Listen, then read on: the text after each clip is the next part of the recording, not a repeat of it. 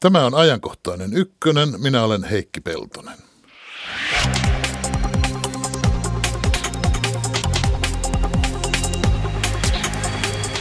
Tämän päivän tunnussanat ovat perustulo ja intuitio. Perustulohan kuulostaa houkuttelevalta. Jokaiselle tasaraha käteen ilman anomuksia ja selityksiä. Ja sen päälle saa vapaasti ansaita enemmän tai vähemmän. Onko perustulon idea liian kaunis ollakseen totta? Ketkä tämän houkuttelevan tulevaisuuden maksavat? Perustulosta siis hetken kuluttua. Intuitiotahan ajattelee jonkinlaisena luontaisena aavistuksena, sellaisena, että ei sitä ainakaan opettaa voi. Mutta kyllä sitä voi oppia hyödyntämään aivan tietoisesti. Intuitiosta puhutaan puolen tunnin päästä. Lähetysikkuna päivystää. Tervetuloa ajankohtaiseen ykköseen Olli Kärkkäinen. Kiitos. Ekonomisti Nordeasta. Ja tervetuloa Ville-Veikko Pulkka, Kelan tutkija. Kiitos paljon. En malta olla sinulta, Ville-Veikko Pulkka, kysymättä, kun tiedän sinun juuri olleen Sveitsissä, että joko suomalainen perustulo on huomattavakin vientituote? No, pikkuhiljaa alkaa oma hiilijalanjälki kyllä huolestuttamaan, että sen verran paljon on tullut tässä reissattua viime aikoina. Ja hyvin paljon myönteistä huomiotahan tämä perustulokokeilu on herättänyt maailmalla. Ennen kuin sitä on pantu pystyynkö? No, juurikin näin. Maailmalla on tuntosarvet hyvin ajantasalla. Onko, onko perustulo laajemmin kansainvälisesti puhuttava aihe? Onko ollut? Kyllä se oikeastaan on. Et itsekin olin eilen Brysselissä EU-komission tutkimusseminaarissa, jossa puhuttiin kannustinloukuista ja, ja sielläkin otin itse puheeksi tämän perustulon ja siellä se herätti kyllä paljon huomioon, että muun muassa OECD-edustajat keskusteli ja kertoi, että heilläkin on omia suunnitelmia arvioida niin kansainvälisellä tasolla tällä teidän perustulomallien vaikutuksia. Sveitsissähän on puolentoista viikon päästä aiheesta kansanäänestys, josta varmaan oli puhetta, kun sinä Sveitsissä olit. Siellä pitäisi äänestyksessä olevan aloitteen mukaan maksaa vastikkeetta 30 000 sveitsifrangia jokaiselle, siis vuodessa. Joka on euroina melkein yhtä paljon. Sillä nyt luulisi kyllä jotenkin elämässä, vaikka Sveitsi kallismaa onkin. Vai uskonko mä nyt jotain tiedotusvälineiden tuulesta temmattuja juttuja? Niin, olin tosiaan Losannessa tiistaina ja keskustelin siellä valtion virkamiehen kanssa, joka, joka on myös ollut tätä kansanäänestystekstiä kirjoittamassa ja hän kertoi, että siinä ei, siinä ei todellakaan mitään varsinaista summaa mainita, mutta tämä summa, joka on pyörinyt sitten julkisessa keskustelussa, niin perustuu jonkinlaisiin laskelmiin siitä, että millä, millä summalla mahdollisesti Sveitsissä tulee toimeen. Ää, tietysti se on aina suhteellista, että mikä se minimisumma on, mutta totta kai erilaisia, erilaisia laskelmia voidaan esittää siitä, että kuinka paljon ihminen normaalin kulutukseen tarvitsee kuukaudessa ja onhan näitä Suomessakin tehty. Mutta Sveitsin hallitus arvioi, että tämä ajatus, että se nostaisi veroja, vähentäisi työhaluja, heikentäisi taloutta. Mutta Suomessa ajatellaan ilmeisesti toisin. Suomen hallitus on pystyttämässä kokeiluun. Niin, perustulokeskustelussa usein esitetään väitettä. Perustulo tekisi aina työnteosta taloudellisesti kannattavaa, mistä syystä ihmiset olisivat sitten halukkaampia osallistumaan työmarkkinoille ja kenties lisäämään myös työnteon määrää. Tämä ei ole tietysti ihan näin yksinkertainen kysymys, mihin varmaan kannustin lohkotutkija Olli Kärkkäinen tässä jossain vaiheessa lähetystä tulee. Mutta tosiaan ajatuksena on, että perustulo tosiaan voisi toimia kannustimena ihmisille osallistua työmarkkinoille ja sitä kautta totta kai poliitikot odottavat, että tällä saattaisi olla myönteisiä vaikutuksia työllisyyteen. Sitä tässä nyt testataan, että ensisijainen vastemuuttaja meidän perustulokokeilussa on työllisyys. Ja tämähän on niin kansainvälisesti sikäli erilaista tämä perustulokeskustelu, että esimerkiksi Sveitsissä se lähtökohta ei ole suinkaan nämä kannustinvaikutukset, vaan siellä enemmän niin kuin tällainen työn murros. Mutta Suomessa tämä perustulokeskustelu on, on hyvin paljon keskittynyt nimenomaan näihin kannustinloukkuihin ja siihen, kuinka perustulo – voisi näitä kannustinloukkuja poistaa. Ja, ja valitettavasti niin monesti tämä keskustelu, että mikä, mikä on julkinen keskustelu tai, tai sitten mielikuvat, niin ne lähtee sellaisesta, mitä mä kutsun niin ruu, ruutupaperiperustulomalleiksi. Että ajatellaan, että kaikki saa saman summan ja sen päälle voi tienata niin paljon kuin haluaa. Ja toki tällä teissä malleissa sit työnteko onkin aina kannattavaa, mutta itse, itse sit niinku tutkijana, kun on, on perehtynyt vähän syvällisemmin näihin asioihin ja mitä mekin ollaan laskettu ja Kelassa on laskettu vähän tällaisia niinku realistisempia malleja, että mitä se oikeasti voisi tarkoittaa, niin silloin tämä niinku ruutupaperimallin hyvät puolet oikeastaan katoaa. Onko puhutko ruutupaperista ja sitten itse teet tietokoneella? Niin se no on? sanotaan se, että meidän... Tota... Täällä halve, halveksutaan ruutupaperin ei, käyttöä. Ei, joka... ei, ei, ei suinkaan, mutta ajatellen millainen meidän nykyinen sosiaaliturvajärjestelmä on, että kuinka monimutkainen on, se on, niin valitettavasti sitä ei enää niin kuin ruutupaperilla mallinneta. Mm. Ja mitä me tehdään sitten tietokoneilla on se, että meillä on siellä tällä hetkellä noin 800 000 suomalaisen aidot tiedot, että, että mitä tuloja he saavat tällä hetkellä.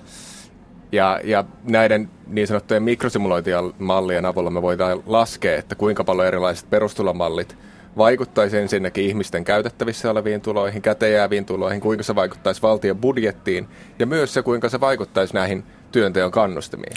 Selittäkää nyt jompikumpi minulle, että Mistä se voi johtua, että Sveitsin hallituksen mielestä perustulo vähentäisi työhaluja ja Suomen hallituksen mielestä lisäisi?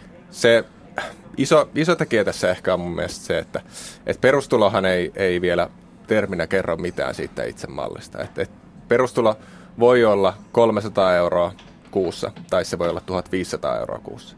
Ja toki riippuen siitä, että minkälainen tämä taso on, niin sillä on hyvin iso iso vaikutus siihen. Että, ja riippuen tietysti siitä, mikä on maan sosiaaliturvan taso ilman, ennen, tot, ennen Totta kai, että et, et siinä on, että voidaan ajatella, että silloin, jos ollaan huolissaan tästä, että jääkö ihmiset kotiin, niin silloin voidaan puhua, niin kuin puhutaan varmaan tälle korkeammista tasoista, että jos, jos on vaikka se 1500 euroa kuussa saisi käteen tai 2500, mikä on Sveitsi, niin silloin se riski siihen, että ihmiset voisi jäädä kotiin, on toki suurempi kuin silloin, jos se on vaikka 500. No, kelataan vähän tätä Suomen tilannetta varmuuden vuoksi. Siis Suomessa ei todellakaan vielä ole kokeilua, mutta suunnitteilla sellainen on. Nyt on tehty esiselvitystä. Sinä olet mukana, mukana Ville-Veikko Pulkka ryhmässä, joka tekee loppuraporttinsa marraskuun puoliväliin mennessä. Sen kokeilun pitäisi pyöriä ensi ja seuraavana vuonna – Sinä tulee aivan hirveä kiire päätöksenteossa loppuvuonna. Mitä te oikein sinne marraskuun puolivälin asti teette, kun minusta tuntuu, että tämmöinen normaali päätöksentekoaikataulu vaatii, että hallituksella pitäisi olla tämä juttu selvänä jo paljon aikaisemmin. Aikataulu on haasteellinen, mutta kokeilu alkaa tammikuussa 2017. Totta kai suuri haaste tällä hetkellä on se, että kokeilulaki, joka pitää kirjoittaa, jonka pitää sisältää kaikki yksityiskohdat tästä meidän perustulomallista ja siitä koeasetelmasta, joka me aiotaan toteuttaa, niin pitää olla valmiina tuossa ennen, ennen, ennen kuin kansan edustajat siirtyvät kesälomille, eli kesäkuun loppuun mennessä. Tämä on kiireellinen aikataulu, mutta nyt pyritään kaikki, kaikki resurssit sitten organisoimaan siten, että saadaan tämä homma hoidettua. Totta kai liittyy haastetta myös siihen, että uusi maksualusta pitää Kelan toimesta rakentaa. Samaaikaisesti on, on meneillään toimeentulotuen Kela-siirto kunnista Kelaan, mikä tällä hetkellä totta kai kuormittaa, kuormittaa Kelaa, minkä lisäksi totta kai myös uusi vero, veromalli ja verojärjestelmät pitää rakentaa ensi vuoden alkuun mennessä ja siihen liittyy omat haasteensa, mutta pyrkimys ja poliittinen päätös on myös tehty siitä, että kokeilu alkaa 2017, niin nyt tehdään sitten työtä käsken. Tiedän, että sana haasteellinen käytetään inflatorisesti, mutta aika haasteellinen aikataulu sanoisi. Mutta siis väliraportissa, joka valmistuu maaliskuun lopussa, niin siihen sisältyy yksi iso linjaveto. Se on se, että ei ehdotettu puhdasta perustuloa, vaan osittaista. Mä tiedän, yritänkö minä selittää vai selittääkö teistä jompikumpi, mikä se olennainen ero on? Mä, mä voin itse selittää, että koska se se lähtee siitä, mitä mä puhuin ensin niistä ruutupaperimalleista, mitenkään ruutupaperia väheksymättä. Niin, niin ne lähtee yleensä siitä, että perustulo korvaisi kaikki nykyiset sosiaalietuudet.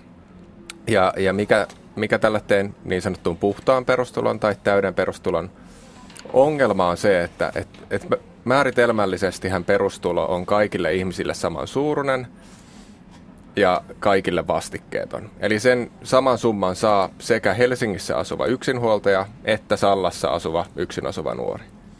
Ja, ja silloin, jos me tehdään tällainen puhdas perustulo, niin, niin meidän joko perustulon tason pitää olla hyvin korkea, että tämä helsinkiläisen yksinhuoltajan sosiaaliturvan taso ei laske. Eli, eli esimerkiksi tällä hetkellä tämä yksinhuoltaja saa noin 1500 euroa kuussa, jolloin tämän pitäisi olla noin Siinä on nyt 1500. Ja... Siinä on asumistuki no. ja toimeentulotuki mukana. Et silloin tämä 1500 euroa taas olisi hyvin korkea summa siellä Sallassa asuvalle nuorelle ja tällaiset mallit tulisi hyvin kalliiksi. Esimerkiksi Kela arvioi, että tällainen malli rahoittaminen vaatisi noin 80 prosentin ansiotuloveroasteen, joka on ymmärrettävästi aika korkea. Ja toinen vaihtoehto on se, että et, et, et millä tämä voisi olla realistinen, on se, että me leikataan reilusti meidän sosiaaliturvan tasoa, joka on sitten taas ongelma perustuvan riittävyyden suhteen, jos me leikataan tämän helsinkiläisen yksihuoltajan tasoa niin kuin vaikka puoleen. Siis puhtaaseen perustuloon ei ole varaa. No joko puhtaaseen perustuloon ei ole varaa, tai sen täytyy olla merkittävästi nykyistä sosiaaliturvaa heikentää. No sen, jotkut... sen verran ehkä on pakko lisätä, että totta kai nämä mikrosimulointimallit, joihin nämä meidänkin laskelmat perustuu, niin ne, ne totta kai niin kuin lähtee siitä, että perustulo rahoitetaan tuloverotuksella. Ja mikäli, mikäli perustulo joskus tultaisiin toteuttamaan, niin epäilempä, että siihen myös jotain muita komponentteja, uusia rahoituskomponentteja lisättäisiin. Ja totta kai tämä keskustelu perustulon rahoituksesta on, on suuri keskustelu ja se on ennen muuta poliittinen keskustelu, mutta meillä tutkijoina ei ole oikeastaan mahdollista lisätä sinne mitään ympäristöveroja tai rahaa suoraan keskuspankilta sinun, sinun, työnantajasi Kela julkaisi tänään juuri selvityksen, jossa oli kansalta kysytty kansallista että ennen kaikkea harmaan talouden harmaata taloutta kitkemällä saataisiin tämä rahoitettua, mutta ei taideta kyllä saada. No, tämä on totta kai enemmän poliittista kuin tieteellistä keskustelua, että mistä sitä rahaa saadaan.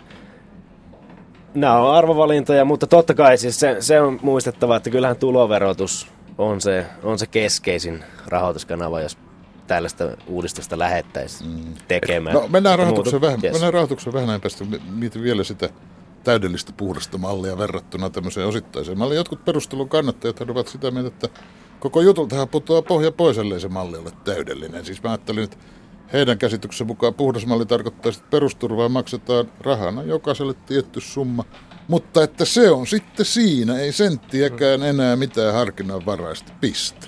Mut se... Että tämä olisi se juttu, joka kannattaisi tehdä. Kaikki muu on sitten tämmöistä pientä se, se on monesti se lähtökohta, mutta sitten jos katsotaan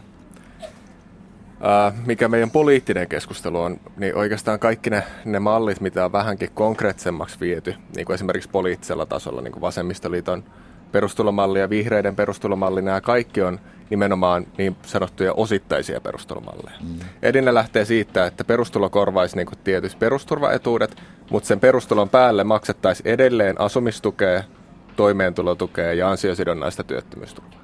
Ja tässä toki on se ongelma, minkä mainitsitkin, että, että, että jos me säilytetään nämä kolme tukimuotoa, jotka itse asiassa meidän niin merkittävimmät syyt kannustinloukkuihin Suomessa, niin samalla me säilytetään kaikki ne kannustinloukut myös. Tätä, tämä kannustinloukkuargumentti kadotetaan näissä niin kuin osittaisissa perustulomalleissa. Mm. Näin, no näin, mutta hallituksen, hallituksen malli ei varmaan ole vihreiden malli eikä vasemmistoliiton malli, kun kumpikaan ei ole hallituksessa.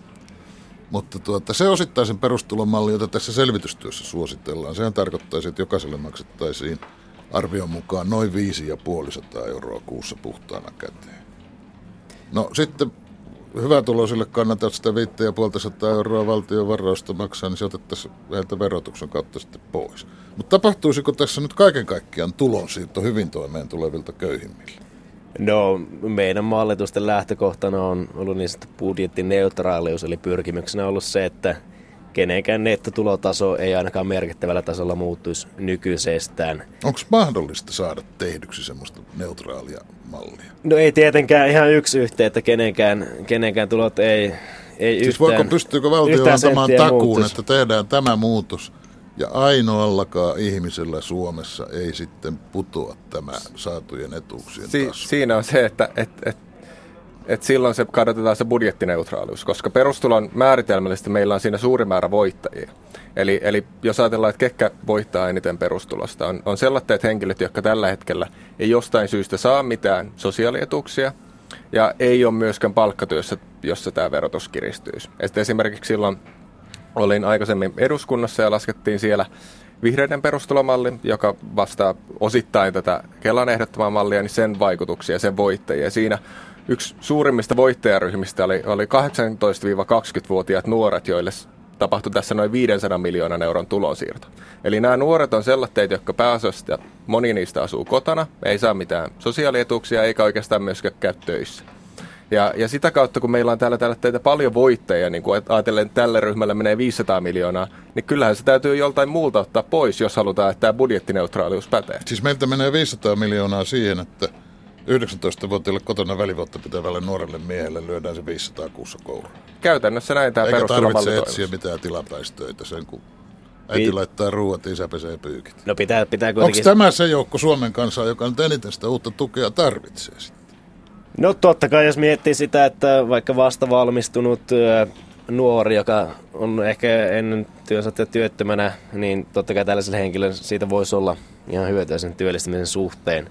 Mutta, mutta siis tämä, tämä kysymys tästä, tästä, että kuka hyötyy, kuka voittaa, niin kyllä meillä tässä kokeilussa on lähtökohtana se, että ne, jotka siihen mukaan tulee, että heidän tilanteensa ei ainakaan heikkenisi. Ja me ollaan tehty vähän lisää laskelmia, ja tämä 550, niin sitä tasoa pitää jonkin verran nostaa, jotta, jotta sitten perusturvaetuuksien nettotaso ei laskisi nykyisestä. Eli todennäköisesti pyö- pyöritään noin 600 euron nettotulon tasolla, minkä lisäksi on pakko huomioida myös sitten se, että jos, jos henkilöllä on lapsia, niin niistä saatavia korotusosia pitää myös sitten huomioida perustulomallissa. Eli, eli todennäköisesti... Se ei olekaan kaikille saman suuruinen. Ei todennäköisesti. Nämä, nämä on totta kai sellaisia, Onko mitä... tämän perustulo enää kohta ollenkaan? Kun tähän tulee lapsikorotuksia ja sitä ja tätä. Per, perustulo on ollut poliittisessa keskustelussa hyvin joustava käsite. Et, et, et jos ajatellaan, että mikä on se niin kuin määritelmällinen perustulo, niin se on kaikille saman suuruinen ja täysin vastikkeeton. Mm. Mutta sitten kun mennään poliittiseen keskusteluun, niin meillä niin kuin on kuului perustulo kutsuttavan myös malleja, joihin sisältyy vastikkeellisuus, että sun pitäisikin hakea töitä sen perustulo suhteen. Mutta mut tässä, tässä keskustelussa on... Eikö tätä on sanota, eikö tällä ole joku muu nimi jo nykyisin? niin, kyllä valitettavasti mä, mä oon huomannut, että tämä niinku spektri on hyvin laaja, mikä keskustelussa on. Mutta tässä täytyy niinku erottaa tämä perustulokokeilu ja sitten tällainen niinku todellinen perustulomalli, mikä otettaisiin käyttöön. Et, et se on mahdollista, että perustulokokeilussa, koska jos se kohdistetaan pelkästään pienituloisiin, niin se voidaan taata, että kukaan ei häviä. Mutta sitten taas perustulomalli kokonaisuudessa, jos se otettaisiin koko väestön tasolla, niin meillä väistämättä on niitä voittajia ja häviäjiä. Et koska jos, jos kenenkään tilanne ei muutu, niin sitten kenenkään tilanne ei muutu myöskään hyvään tai huonoa. Et silloin, jos me mallinnetaan täysin nykyjärjestelmä perustulolla, niin ei me muuteta mitään. Silloin voi kysyä, että mitä sillä nyt tehtiin, mikä, mikä oli tämä uudistuksen. Mutta tässä selvästi- Toisin sanoen, jos tehdään joku uudistus, enkä nyt puhu kokeilusta, vaan uudistuksesta, niin joku voittaa ja joku häviää. Kyllä, Tai mutta... sitten jostain pitää löytää lisää rahaa niiden voittojen maksamiseen. Niin, niin kyllä siis äh, varmasti muutoksia tapahtuu, mutta lähtökohtana pidetä, me pidetään kokeilussa ja varmasti myös äh, mikäli perustulo toimeenpantaisi joskus, niin uskoisin, että myös silloin mietittäisiin hyvin tarkasti, että ihmisten äh, muutokset tulossa olisi äh, hyvin niin hyväksyttävällä tasolla. Mutta tässä on selvästi nyt puhuttu paljon byrokratiasta ja siitä, että... Ei ole vielä paljon. Mä rivien välistä tulkitsin näin, että tässä Huomaa, nyt että puhuttiin, että sinussa, mitä... sinussa byrokraatti vaan haluaa nousta esiin. Nimenomaan päinvastoin. Siis se- tähän Vasta ajattelin kysyä, että vähentääkö tämä nyt sitten kovasti byrokratia, jos kaikkia näitä lisäelementtejä kuitenkin. Niin, niin. No, tämä on, tämä on keskeinen kysymys ja perustuloon monesti liittyy tälleen myytti, että, että kaikki byrokratia voidaan hävittää ja siitä saadaan hirveästi säästöjä. Mä oon lukenut semmoisenkin, missä koko Kela lopetti. Niin, no olin itsekin ta, siitä tapahtumassa, jossa suunniteltiin Kelatonta, 500 hyvä kyllä. 600 Joo. Mutta niin, siis fakta, faktahan on se, että, että sellaista yhteiskuntaa ei olekaan, missä ei olisi hallintoa. Sitä tullaan tarvitsemaan varmasti kaikissa yhteiskunnissa, jossa on jonkinlainen sosiaaliturvajärjestelmä olemassa. Mitä niihin säästöihin tulee, Kelan toimintamenoista muutama prosentti liittyy hallintoon, eli, eli mitään niin merkittäviä säästöjä sitä kautta ei pystytä saamaan. Mitä sitten liittyy taas niin sanottuihin byrokratialoukkuihin, jotka tarkoittaa erilaisia viiveitä, sitä, että ihmisten pitää raportoida, raportoida työtuloistaan viranomaisille ja myös pahimmassa tapauksessa sitä, että ihminen saattaa pudota koko sosiaaliturva järjestelmän lävitse, niin näihin myös tällä osittaisella perustelulla olisi vaikutusta, vaikkakin tätäkin on kritisoitu mediassa, että mitään, mitään byrokratialoukkeja ei pystyttäisi poistamaan. Mutta tosiasiallisesti kyllä, kyllähän näin kävisi, jos tarveharkintaa vähennettäisiin. Kävisi ja, sen 19-vuotiaan kotona asuvan nulikan, niin ei sen tarvitsisi käydä missään virastossa, kun se raha tulisi tilille. Se on ihan tosiasia, että, että, että täällä on, niin kuin, on osittaisia vaikutuksia, tai on positiivisia vaikutuksia byrokratialoukkuihin joillain kotitalouksilla. Ajatellaan sellaisilla kotitalouksilla, jotka ei oikeastaan saa mitään muita etuuksia, jotka ei saa asumistukea tai ansiosidonnaista työttömyysturvaa. Mutta esimerkiksi ansiosidonnaisella työttömyysturvalla olevalla hänen niin kuin byrokratiansa ei tässä vähenisi ollenkaan. Että niin kuin esimerkiksi sellaisella voi auttaa, joka on niin kuin peruspäivärahalla oleva niin kuin nuori, joka ei, ei saa tota, vaikka vanhempiensa tai, tai puolisonsa tulojen takia asumistukea. Tai esimerkiksi opiskelijoille byrokratia poistuu, jos meillä poistuu kaikki opintorajoitukset, opintovaatimukset. Mm tulorajat. Siinä niin opi, opintojen seuraaminen poistuu, opiskelijoilla poistuu byrokratia. Kotihoidon tuki, jos korvaantuu perustulolla, niin poistuu kaikki tällaiset ikärajat, että ikään kuin kotihoidon tukea voi saada niin pitkäksi aikaa kuin haluaa. No miten Eli tämä tällainen... sitten tukee pienten lasten vanhempien töihin? No valitettava heikosti. Että kyllähän tämä pienten lasten vanhemmat ja, ja toisaalta nämä kotona asuvat nuoret on ollut tällainen ryhmä, jossa, josta ollaan oltu huolissaan. Esimerkiksi Heikki Hiilamo on puhunut, että nimenomaan nämä kaksi ryhmää on sellaisia, että joille perustulo voisi olla potentiaalisesti tällä, joilla voisi olla syrjäyttävä vaikutus. Mm. No mutta työhön kannustaa se, paitsi että työ sinänsä on palkitsevaa, mutta jos se unohdetaan, niin sehän kannustaa, että tuevaras ei pysty elämään, että töitä on pakko tehdä mitä tahansa töitä. Jos työhön halutaan kannustaa, niin pienennetään tukia reippaasti, siinähän se on. No näin. Perustulo se, teori- teorian tasollahan se, se menee juurikin näin. Se on juuri, niin kuin siis, että jos ajatellaan, että mikä, miten me voidaan työnteon kannustimia parantaa, on, on joko se, että me leikataan sosiaaliturvan tasoa, tai me kasvatetaan pienitulosten palkansaajien käyttävissä olevia tuloja. Molemmat näistä on niin kuin haasteellisia muista syistä. Että perusturvan tason leikkaaminen on ongelmaa niin kuin perusturvan riittävyyden kannalta, ja taas pienitulosten palkansaajien tulojen kasvattaminen on ongelmallista budjetin kannalta. Että se on niin kuin hyvin, hyvin vaikeaa, ja se, se niin kuin kannustinloukkujen suhteen mä oon niin tutkijana oppinut se, että näihin ei ole mitään helppoja ratkaisuja ja mitään ihmelääkkeitä ei kannata odottaa. Ja perustulo ei myöskään sellainen ole niin kuin kannustinloukku mielessä. No jos perustulon kannustavuus ei olekaan niin itsestään selvä, niin voihan sitä ajatella ihan toiselta kannalta. Vaikkei Sipilän hallituksen ohjelma sitä puhukaan. Siis sehän lisää ihmisten vapautta, eikö niin? Opiskelijoiden ei tarvitse olla huolissaan opintopisteistä eikä pienten lasten vanhempien vanhempainrahaa ajan päättymisestä. Eikä tarvitse työttömien väkisin olla hakevinaan töitä, joihin eivät halua, eli ansiosidonnaisella työttömyyspäivärahalla. Jos se onkin, onko tämä suuri vapauttamisprojekti? No, mun mielestä aika hyvä huomioida nyt, että vaikka se meidän ensisijainen niin sanottu vastemuutti on työllisyys, niin totta kai me aiotaan myös muita asioita tarkkailla tämän kokeilun aikana. Hyvin mielenkiintoinen indikaattori on muun muassa terveys. Toinen on muun muassa subjektiivinen hyvinvointi. Terveyteen liittyen voin kertoa siis Kanadan kenttäkokeesta 70-luvulla, joka toteutettiin Manitobassa Daphinin, Daphinin paikkakunnalla. Siellä havaittiin, tuloksissa analysoitiin vasta huomattavasti myöhemmin Evelyn Forgetin toimesta, mutta siellä havaittiin, että lääkärikäynnit vähenivät huomattavasti ja ennen muuta mielenterveyteen liittyvät lääkärikäynnit. Eli vaikkakaan haluan tietysti alvioida tätä, että näitä tuloksia ei voi suoraan siirtää nykypäivän Suomen kontekstiin, niin on mahdollista, että perustulolla ja sen sillä, että se mahdollisesti lisää ihmisten itsemääräämisoikeutta ja tuo, luo lisää varmuutta tuleva, tulevista tuloista, niin sillä voi olla vaikutusta tällaisiin tekijöihin muun muassa kuin terveys. Tämä ihan totta ja siis niin kuin olen itsekin sanonut, että perustulo voi olla vastaus moniin kysymyksiin. Esimerkiksi sosiaaliturvan alikäyttö. Eli, eli se, se, että meillä on nykyään ihmiset ei, ei hae kaikkia etuuksia, joihin he olisivat oikeutettu. Mm-hmm. Niin tähän perustulo voi olla ratkaisu. Tässä on vaan ongelma, että perustulo ei näytä olevan ratkaisu näihin kannustinongelmiin. Ja tämän kokeilun suhteen ongelma on se, että, että hallituksen tavoite perustulossa on ollut nimenomaan nämä kannustivaikutukset. Ja nyt näyttää, että se ei ole siihen, siihen kysymykseen vastaus. Että, että kysymys on enemmänkin se, että, että muuttaako hallitus nyt kysymystä. Että, että omasta mielestä esimerkiksi nämä terveysvaikutukset. Tarkoitat hyvä hanke, mutta väärät perustelut. No siis se, että tämä on kuitenkin poliittisesti kyse siitä, että mitä tavoitellaan. Mm. Että ei, ei me voida lähteä, että me valitaan, että me, tässä on meillä ratkaisu, nyt etitään kysymys, johon tämä on vastaus.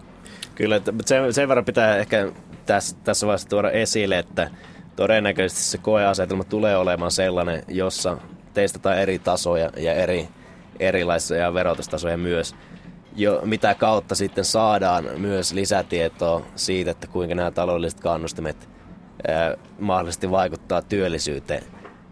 Eli toisin sanoen tämä, tämä koeasetelma ei ole suoraan siirrettävissä sitten siihen tilanteeseen, että perustulo haluttaisiin toteuttaa. Eli nyt, nyt halutaan ennen muuta tuottaa tieteellisesti kiinnostavia tuloksia, ei tehdä sitä lopullista mahdollista mallia, joka kenties... Ne voivat olla tieteellisiä, tieteellisesti kiinnostavia.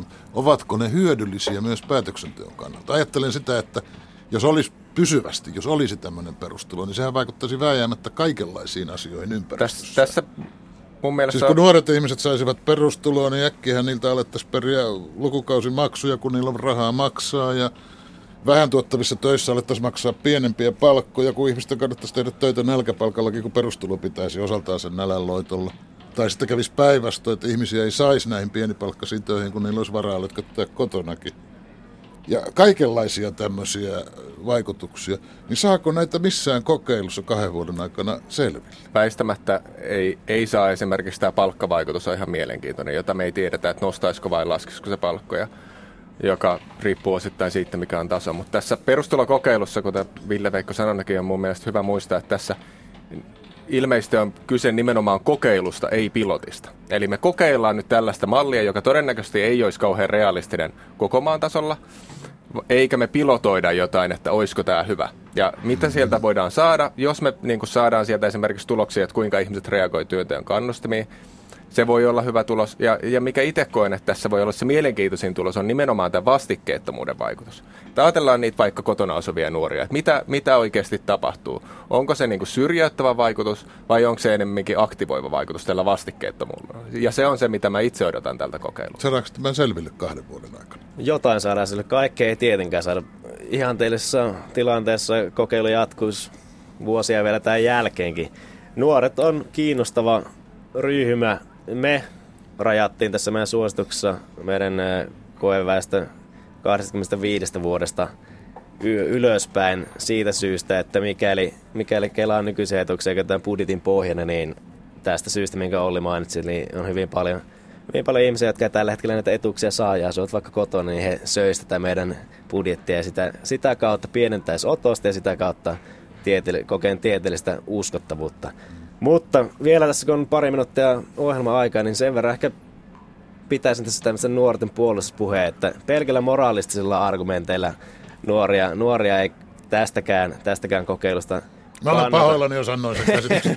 ei, ei, et varmasti ole ainutta. Mietin eilen tosiaan junassa matkalla Losannesta Zyrihiin, että mitä, mitä mä itse olisin toiminut 18-vuotiaana. Ja mietin, että mä olin huomattavasti innovatiivisempia ja täynnä unelmia, kun kuin äh, mitä mä tällä hetkellä. Että kyllähän ihminen kyynistyy ja menettää vähän sen luovuutensa, mitä vanhemmaksi tulee. Että varmaan niin nuoret monella tapaa olisi kiinnostava, kiinnostava Lopetammeko me tämän tähän ylistyspuheen Suomen nuorisolle vai ehdinkö vielä kysyä yhden asian? Se on nyt se, että miettii näitä perusteluja.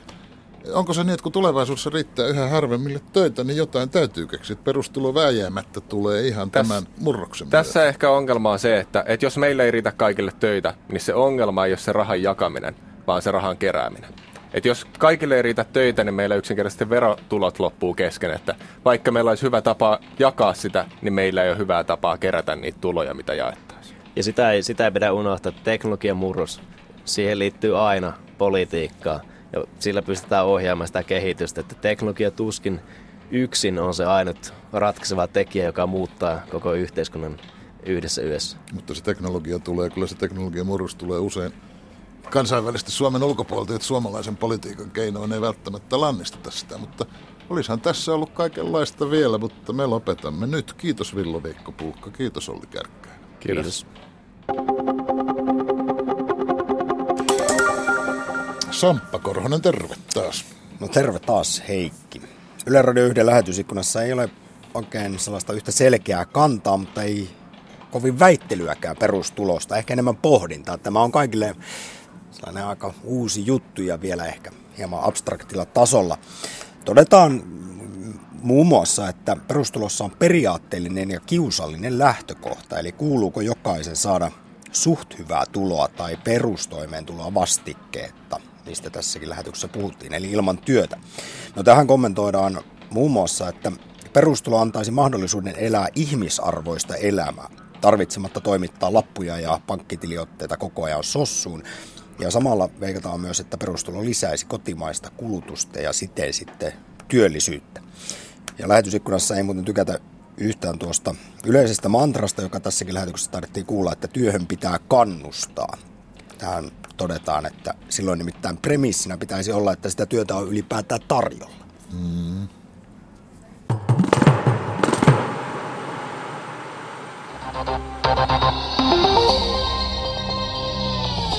Hennalan vastaanottokeskus Lahdessa on huolissaan rasistisen käyttäytymisen lisääntymisestä kaupungissa. Turvapaikanhakijat ovat joutuneet viime viikkoina useita kertoja uhkailun ja väkivallan kohteeksi liikkuessaan Lahden keskustassa. Vastaanottokeskuksen tiedossa on viidestä kymmeneen pahoinpitelyä. Pahoinpitelijät ovat käyttäneet jopa pesäpallomailoja. Siellä on myös ollut kädessä jotain, jotain keppiä kapulaa, millä on, on sitten lyöty asukkaitamme. Minä kun luulin, ettei Lahdessa enää pesäpallosta tiedetä mitään. Sen jälkeen, kun mailaveikot mestaruussarjasta putosi. Ja no, siitä on sentään jo yli 50 vuotta. Tietysti jos Hennalassa liikkuu pesäpallomailan kanssa, niin voi olla Renkomäen mailapoikien mieheäkin.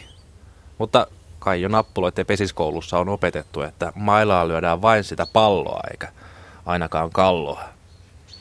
Espoossa samaan aikaan on turvapaikanhakijat oikein kutsuttu opettelemaan pesäpallon pelaamista. No, voihan sekin olla hyvää kotouttamista, että oppii lyömään etenian kotio. Hollolan Lahdessa kyllä kannattaisi viedä miehet mäkeen. Ei kuulemma riitä poikia hyppääjäksi. No, sieltä niitä löytyisi. Hennalasta. Vielä kun näki senkin päivä, että Salppurin kisoissa kuuluttaja huutaisi. Seuraavana Muhammed Ali, Lahden hiihtoseura. Ah, sillä lailla. Hollolan Lahdessa.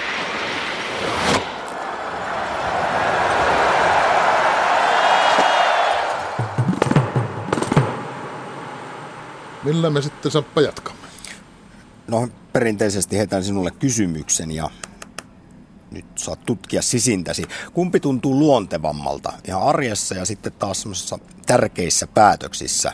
Teetkö tällaisia niin ratkaisuja järjellä ja tarkkaan harkiten, pohtien vai sillä lailla perustun, perstuntumalla? No näin intuitiivisesti tuntuisi siltä, että tarkkaan harkiten.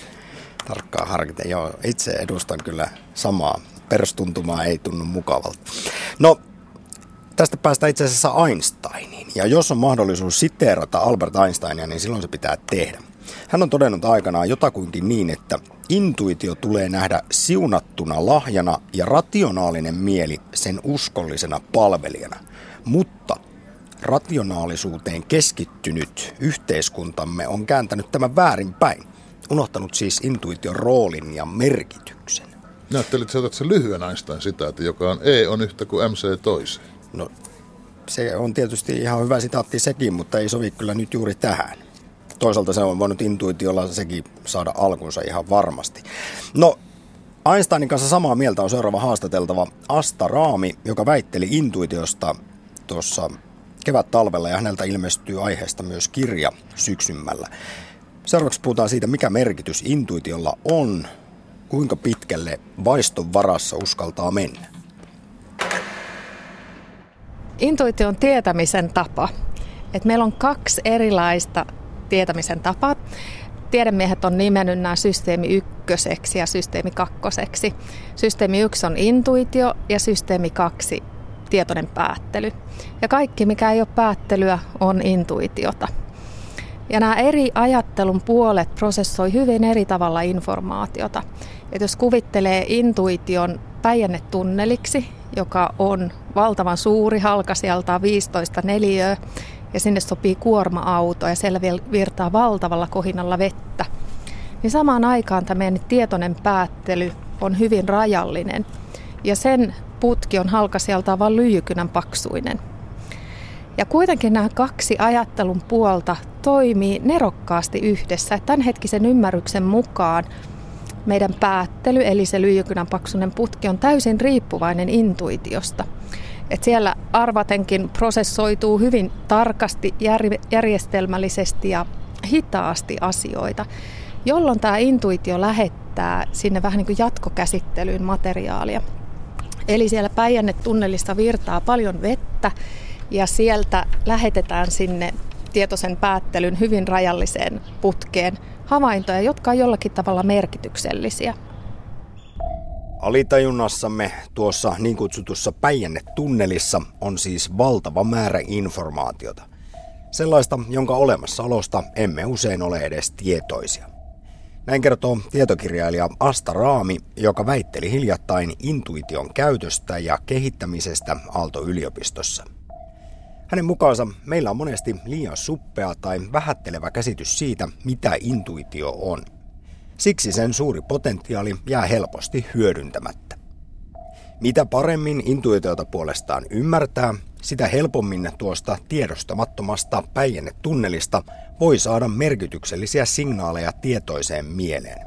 Avuksi esimerkiksi ongelman ratkaisuun. Oli kyse sitten hengissä säilymisestä tai vain avainten löytämisestä.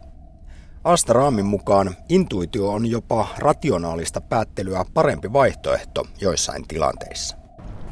Joo, tutkimusten mukaan intuitio on ylivertainen päättelyyn verrattuna tietyissä tilanteissa.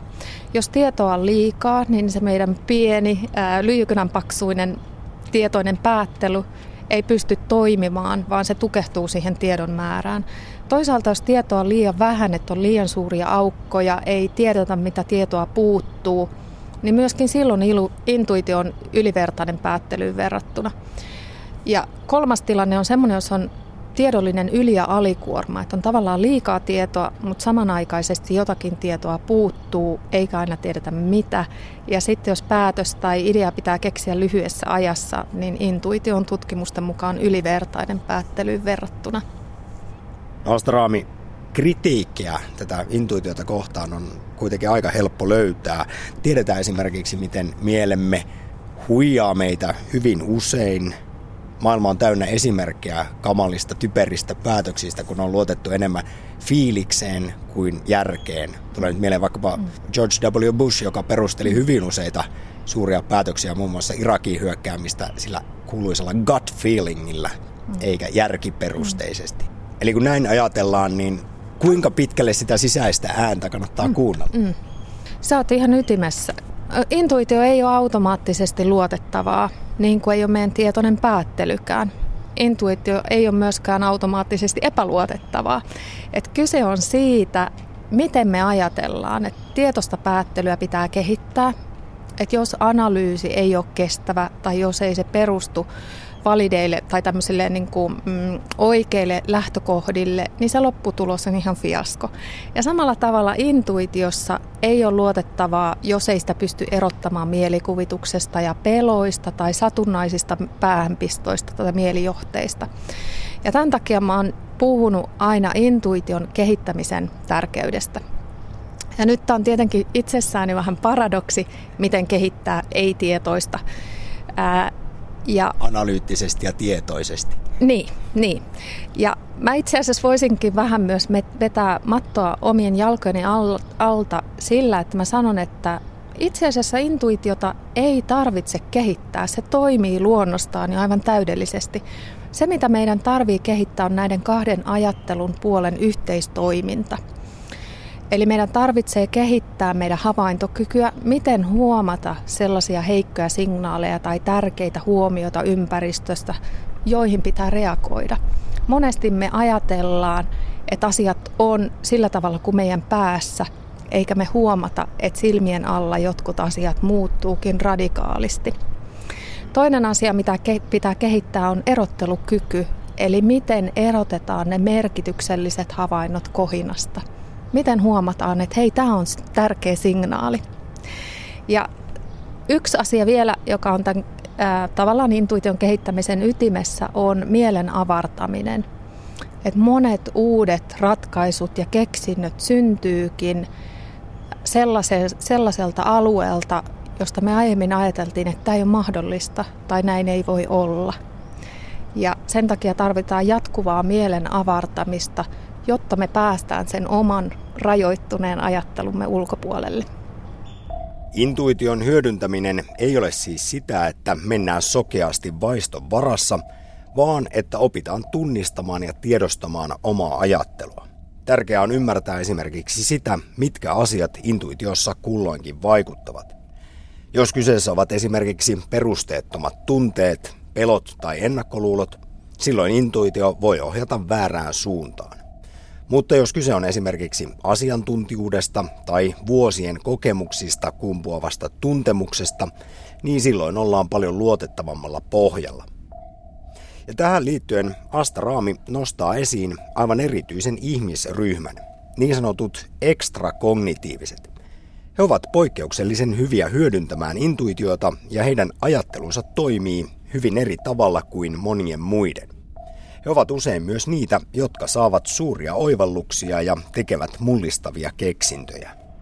Mielenkiintoisia on esimerkiksi nobelistit ja radikaalit visionäärit, jotka pystyy ylittämään tämän oman asiantuntijuutensa. Eli he pystyy näkemään, visioimaan, ratkaisemaan jotakin sellaista, joka ei perustukaan enää pelkästään siihen kokemukseen ja nähtyyn, vaan he voivat olla seuraavalla vuosisadalla tai visioida seuraavalle vuosituhannelle.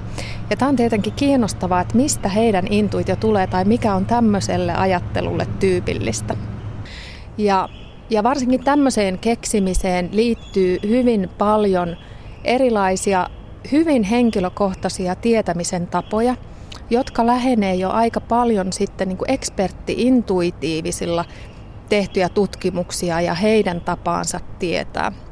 Yksi mun suosikki nobelisteista on Barbara McClintock, joka tutki maissin genetiikkaa.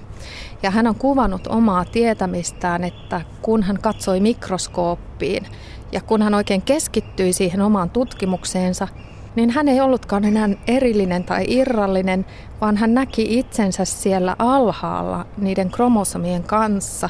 Ja ne kasvoivat ja ne olivat hänen ympärillään ja ne olivat hänen ystäviään.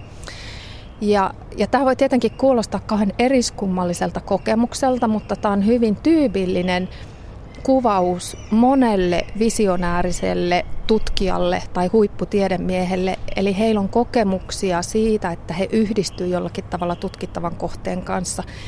Larissa Chavinina, tutkija, joka on tutkinut nobelistien ja huippukeksijöiden ajattelua, nimittää, että heillä on tämmöinen erillinen ajattelun kategoria, jota hän nimittää ekstrakognitiiviseksi ajatteluksi.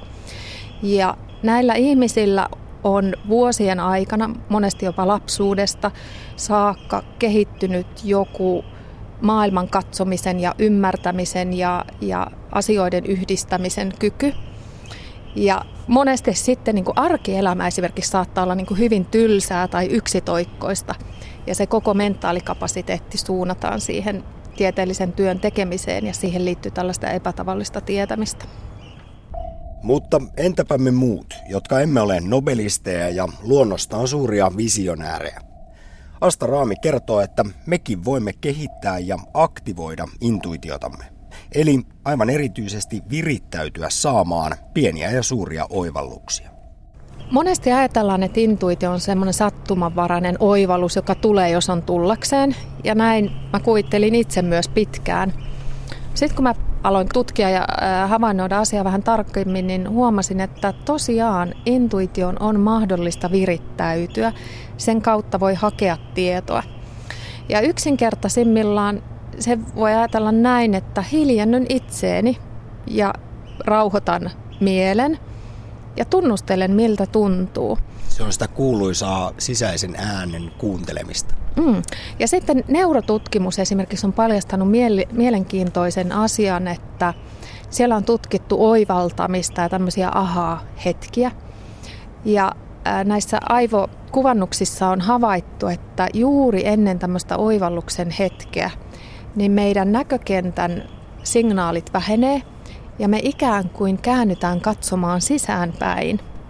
Eli meidän niin kuin, aistimukset näkökentästä vähenee ja me vähän niin kuin hiljennymme itseemme. Ja tämä voisi viitata siihen, että kaikenlainen toiminta, joka vähentää niin kuin ulkoisia ärsykkeitä tai, tai päässä pyöriviä ajatuksia, niin on edesauttaa oivallusten syntymistä. Ja nykyään on, paljon puhutaan myös erilaisista mindfulness-harjoituksista tai hiljentymisestä. Ja silloin on helpompi päästä tähän intuitiiviseen tietoon käsiksi.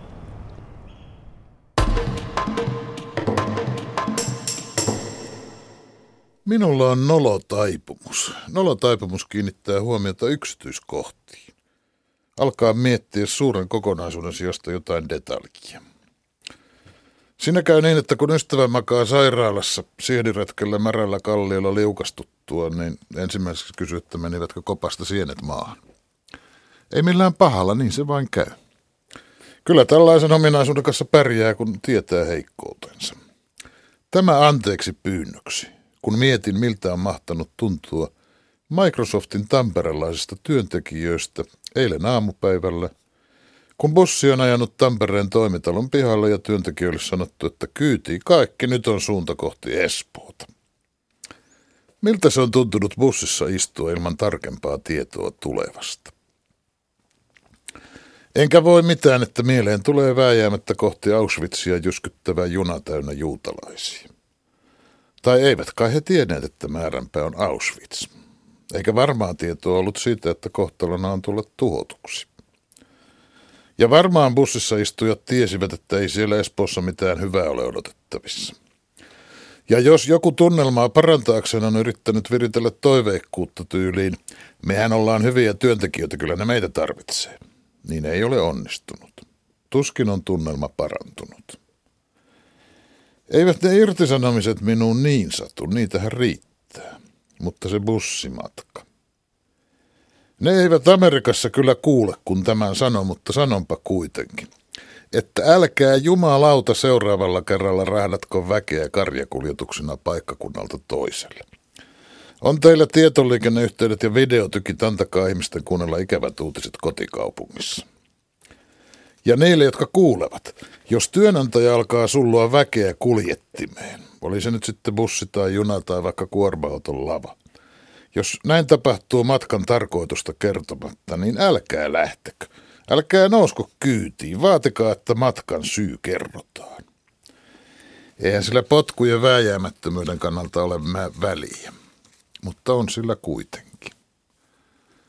Tässä lähetyksessä puhuttiin perustulosta keskustelemassa Kelan tutkija Ville-Veikko Pulkka ja ekonomisti Olli Kärkkäinen Nordeasta. Intuitiosta oli haastateltavana aiheesta Aalto-yliopistossa väitellyt Asta Raami. Lähetyksen rakensivat kanssani Samppa Korhonen, Mikko Lohenoja ja Terhi Tammi. Minä olen Heikki Peltonen.